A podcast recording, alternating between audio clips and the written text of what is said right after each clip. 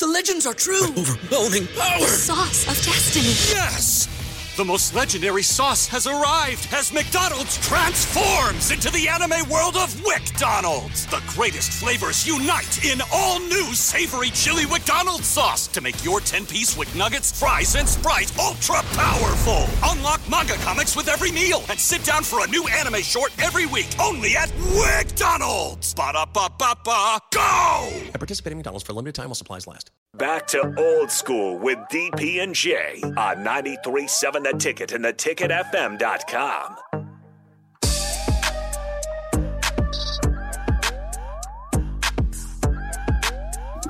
We are back, man. Short segment. We got like two minutes. Um, DP J Foreman. We in the building. Uh, got football season right around the corner. You know, I think uh, everything fast forwards after next week. But it's two. There's NFL football in two weeks. Man, them cats are reporting to camp. Two I- weeks. hey, Hall did of you Fame read- game. did- did two you- weeks. Did you read that article about that dude from the Chiefs? Come on, man. They say Andy Reid's training camps is hard. Boy, he got me scared. The dude, the, he was at training. First of all, when you in training camp playing receiver, they got twenty receivers in the camp. How, what are you doing in training camp that is so hard? They say he threw Special up. teams. They threw up twice, Run, and then he came back and, and caught a contested touchdown. Run. And I, but here's the thing: I heard Patrick Mahomes talk about if you can get through an Andy Reid training camp, you're ready for the season. I knew when I I'd, I'd heard stories from Barry Gardner about when they, their training camps in Philly, but I'm like, man, first of all, they ain't nothing worse than Dom Capers training camp. Okay, Facts. but now that with the training camp rules, what is Andy Reid doing?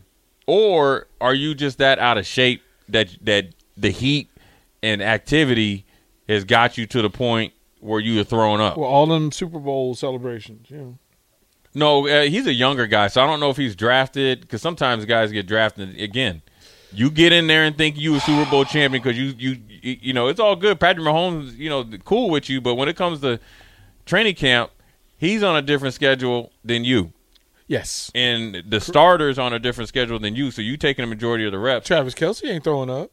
Right? That's what I'm saying. Until I see a veteran throw up, Uh, because Travis Kelce said, "Listen, man, you y'all you doing too much. You doing too much." 'Cause I, I just want to. I just wonder what they doing down. It almost inspired me to go down there and get credentials to watch a practice, because these dudes in the NFL now don't practice. So what?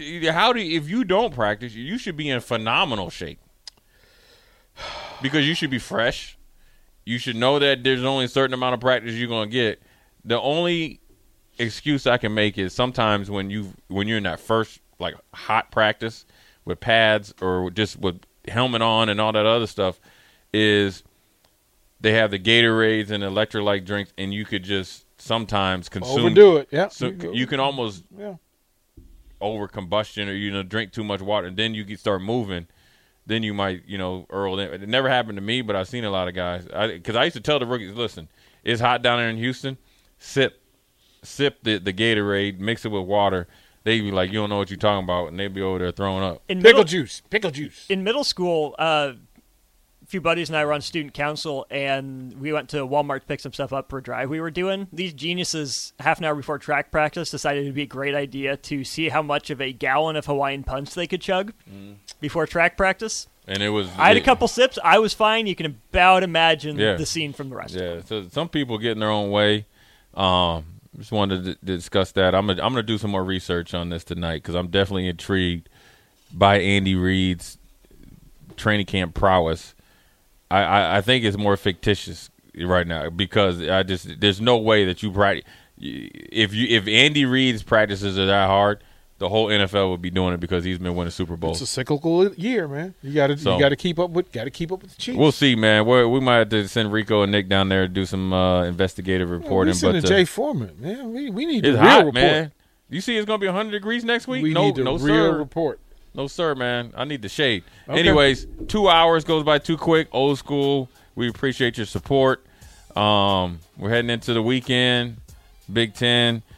I want you guys to think over the weekend. What are, what coaches you want me to ask questions? I want some hard hitting questions too. I got to corner James Franklin because because James Franklin and Mel Tucker they try to come in like they like the Colombo family or whatever, the mafia, try to walk right past the brother. So what I'm gonna I'm do is efforting. oh, I'm efforting Mel Tucker right so now. so what we gonna do? We gonna we gonna send Vershawn to cut him off at the pass, and I'm gonna say, "Welcome, my friend. I'm here." yeah, Vershawn, slow him up. Jay Foreman sealed the deal. Cause Rashawn just be bum rushing up in there. You know what I mean? So we going to we going with two head monster, good cop, bad cop, like first forty eight. That's what we're gonna do. Old school Nebraska first forty. Sit down here. You want a you want a glass of water or a cigarette? Anyways, old school Jay Foreman.